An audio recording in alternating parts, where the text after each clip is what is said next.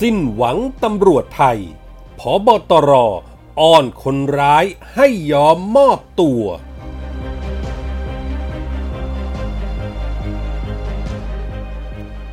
ร่วมส่งใจถึงผู้ว่าสมุทรสาคร ให้ปลอดภัยพ้นป่วยโควิด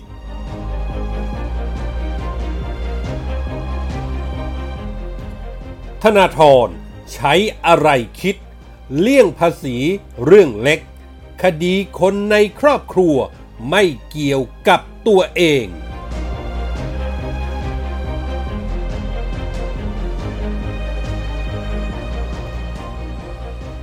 สวัสดีครับ ขอต้อนรับทุกท่านเข้าสู่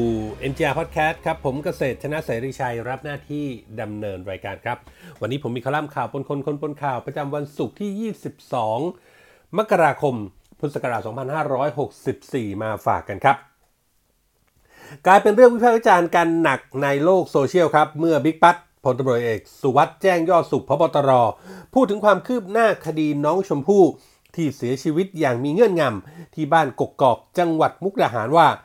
สัปดาห์นี้ได้รับทราบจากชุดสืบสวนสอบสวนว่าจะสรุปเรื่องการแปลผลเครื่องจับเท็จ หากแปลผลออกมาและมีความเห็นอย่างไร ทางทีมสืบสวนคงจะมารายงานให้ฟัง ในสัปดาห์นี้ยังไม่สามารถออกหมายจับบุคคลที่เกี่ยวข้องได้ ส่วนใครที่ลุ้นหมายจับอยู่ก็ลุ้นต่อไป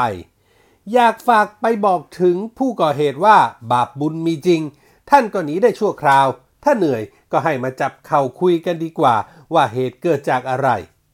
เรียกว่าคำพูดคำจาของผู้นำตำรวจยุคนี้ คล้ายๆ กับอับจนปัญญาที่จะจับคนร้าย ต้องพึ่งพาจิตสำนึกของคนร้าย ให้เชื่อในเรื่องของความบาปความบุญไปโน่น คดีน้องชมพู่เป็นคดีที่สังคมให้ความสนใจ ตลอดเวลาที่ผ่านมาประชาชนเฝ้าติดตามการทำงานของตำรวจ ว่ามีประสิทธิภาพสร้างความมั่นใจให้ประชาชนได้หรือไม่ แต่กลับเป็นว่า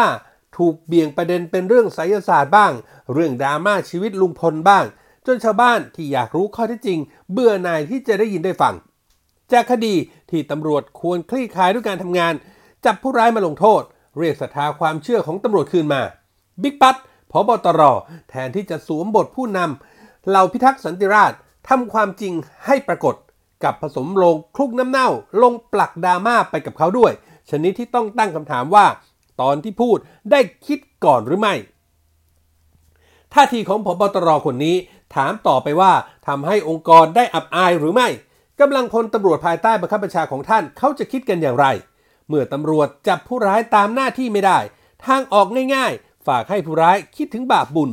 หนีเหนื่อย แล้วก็ให้เข้ามาจับเข่าคุย อย่างนี้ทุกคดีที่ตามจับผู้ร้ายไม่ได้ ก็คงไม่ต้องทำอะไรมาก ออกสื่อวอนคนร้าย ยกบาปบุญ ขอผู้ร้ายว่าหนีจนเบื่อแล้ว ช่วยกลับมาหาตำรวจด้วย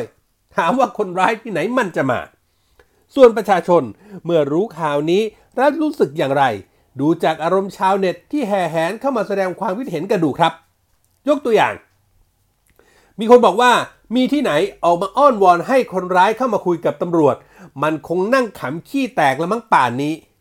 ยังว่าแหละขนาดบ่อนเอ่ยแรงงานเถื่อนเอ่ยเกลื่อนกลาดยังหากันไม่เจอ นับภาษาอะไรกับคนร้ายตำรวจไทยที่สุดยอดจริง ๆ บางคนก็บอกว่าตำรวจคงหมดน้ำยาแล้วที่ต้องตามตัวคนทำมาลงโทษ งานนี้ถึงกับเหนื่อยจริง ๆ ต้องอ้อนวอนกันเลยทีเดียว เดี๋ยวนี้ต้องใช้วิธีขอร้องให้มานั่งจับเข่าคุยกัน ถ้าเขาเป็นคนร้าย เขาจะยังคุยกับคุณหรือ มีสมองหรือเปล่าวะ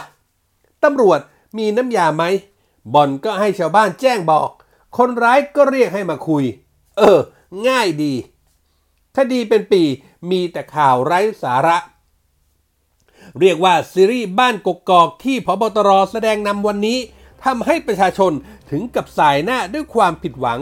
สิ้นหวังกับพลตำรวจเอกสุวัสด์แจ้งยอดสุขจริง ๆ ครับ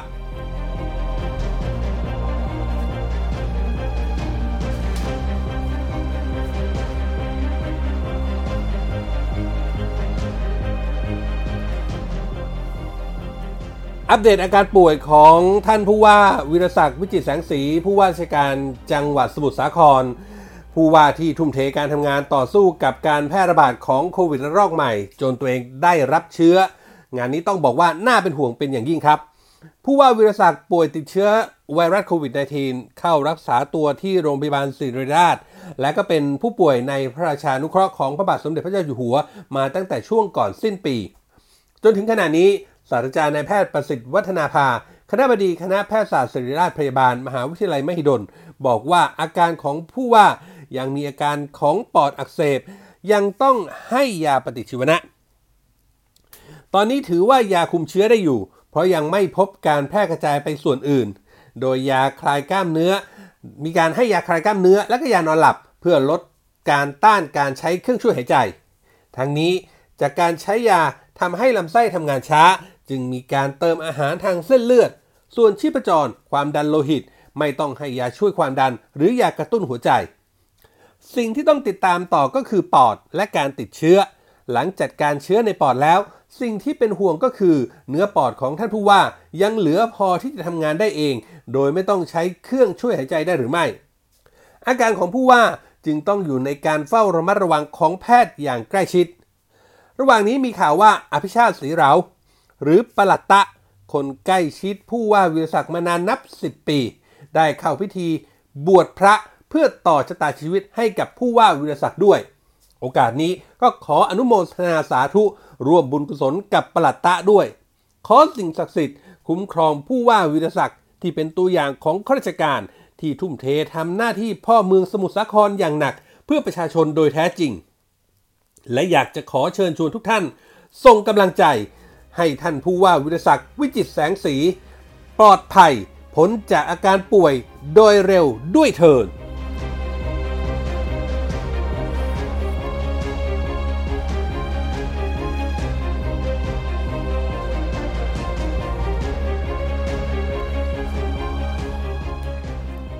คงจะยังไม่ลืมกันนะครับสำหรับกรณีเกิดเหตุไฟไหม้เรือยอชต์ซิลเวลต้า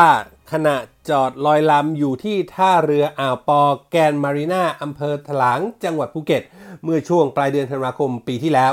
จากการตรวจสอบครับ ปรากฏว่าธนาธรจึงรุ่งเรืองกิจ และสกุลธรจึงรุ่งเรืองกิจ และบุคคลอื่นอีก2คน มีชื่อร่วมกันเป็นเจ้าของ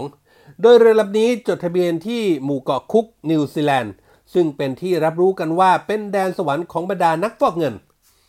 เกิดคำถามและเสียงวิพากษ์วิจารณ์ตามมาทันทีว่าทำไมสองพี่น้องถึงต้องไปจดทะเบียนเรือไกลถึง Cook Islands มีวาระซ่อนเร้นหรือไม่หนีภาษีหรือเปล่า แต่ธนาธรก็ปิดปากเงียบมาโดยตลอด จนกระทั่งเมื่อวานครับ 21 มกราคม ในช่วงที่ธนาธรเปิดแถลงข่าวเรื่องวัคซีนพระราชทาน ที่อาคารไทยซัมมิท ข่าวก็ถามถึงเรื่องเรือยอชต์รวมทั้งคดีความของคนในครอบครัว เพราะงานนี้สมพรจึงรุ่งเรืองกิจผู้เป็นแม่กำลังถูกดำเนินคดีรุกป่ากว่า 3,000 ไร่ที่จังหวัดราชบุรี ขณะที่น้องชายสกุลธรจึงรุ่งเรืองกิจถูกกองปราบสอบสวนคดีติดสินบนเจ้าที่สำนักงงานทรัพย์สิน เพื่อให้ได้เข้าไปบริหารจัดการที่ดินของสำนักงงานทรัพย์สิน โดยไม่ผ่านการประมูลคำตอบจากปากธนาธรก็คือ เรื่องคดีของครอบครัวก็ปล่อยให้เป็นเรื่องของกระบวนการไป ราะไม่ใช่เรื่องที่เกิดกับตนเอง ส่วนเรื่องเรือยอชต์ที่ระบุว่าหนีภาษีนั้น ที่ตนเองไม่ออกมาตอบโต้ เพราะรู้สึกว่ามันเป็นเรื่องเล็กมาก เรือยอชต์ลำนั้น ตนและเพื่อนที่เป็นหุ้นส่วน ซื้อมาจากบริษัท Boat Lagoon Yachting Asia Limited ซึ่งตั้งอยู่ที่ฮ่องกงเป็นเรือมือสองบริษัทนี้จดทะเบียนมาจากหมู่เกาะคุก ซึ่งเป็นการซื้อขายกันตามราคาตลาดไม่มีอะไร เรื่องเกิดขึ้นเพราะเรือไฟไหม้ มีเอกสารชัดว่าเป็นการวางเพลิง เพื่อทำลายทรัพย์สินของตนเอง แต่ไม่อยากแจ้งความให้เป็นคดี เพราะเดี๋ยวแจ้งความไปก็กลายเป็นเรื่องใหญ่ไปเข้าทางฝั่งโน้นอีก ส่วนเรื่องน้องชายนั้น ธนาธรบอกปัดไปว่า ถ้าอยากรู้ก็ไปตามดูที่น้องชายได้ออกแถลงการไปแล้ว จากนั้นก็เฉยฉายไปว่าเป็นความจงใจของรัฐบาลที่พยายามกดดันให้ตนเองหยุดการเคลื่อนไหวทั้งที่ตนเองเข้ามาทำงานการเมือง ไม่เคยมีผลประโยชน์เรื่องส่วนตัว ไม่เคยคิดที่จะเอาภาษีประชาชนมาเป็นสมบัติของตนเอง ไม่เคยคิดถึงตำแหน่ง ไม่เคยอยากเป็นสสไม่เคยอยากมีตำแหน่งรัฐมนตรี หรือเป็นนายกรัฐมนตรี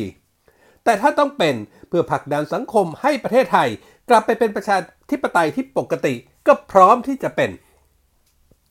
คงนึกภาพกันออกนะครับว่าสังคมจะคิดอย่างไรกับคำให้สัมภาษณ์ของธนาธร เพราะในโซเชียลนั้นมีการแสดงความเห็นกันกระหน่ำว่า นี่หรือคือความคิดของคนที่จะเสนอตัวมาเป็นนายก เอาส่วนไหนคิดว่าเลี่ยงภาษีเรื่องคดีเรื่องเล็ก คดีคนในครอบครัวไม่เกี่ยวกับตัวเอง คิดได้ยังไง ดูแต่ละเรื่องที่คนในครอบครัวนี้ทำสิ เรื่องภาษีเล็กๆน้อยๆยังคิดจะเลี่ยง แล้วเรื่องอื่นจะไม่ทำหรือ นี่แหละครับ ตัวตนของธนาธรผู้ที่อาสาจะเข้ามาเปลี่ยนแปลงประเทศไทย คนที่กล้าอาสามาเป็นนายก ลองพิจารณากันดูเอาเองก็แล้วกันครับ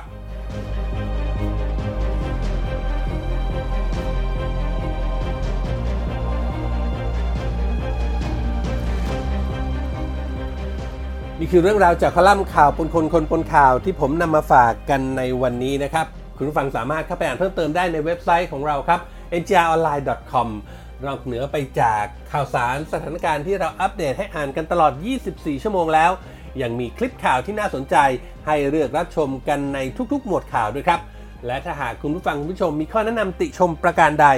ทิ้งคอมเมนต์ไว้ได้ในท้ายข่าวนะครับ ทุกคอมเมนต์ทุกความเห็นจะเป็นกำลังเป็นแรงใจให้พวกเรานำไปปรับปรุงพัฒนาผลงานให้ออกมาเป็นที่ถูกต้องตรงใจคุณผู้ฟังมากที่สุดครับ วันนี้หมดเวลาแล้วครับ ขอบพระคุณทุกท่านที่ติดตาม ผมเกษตรชนะเสรีชัย ลาไปก่อนพบกันใหม่โอกาสหน้า สวัสดีครับ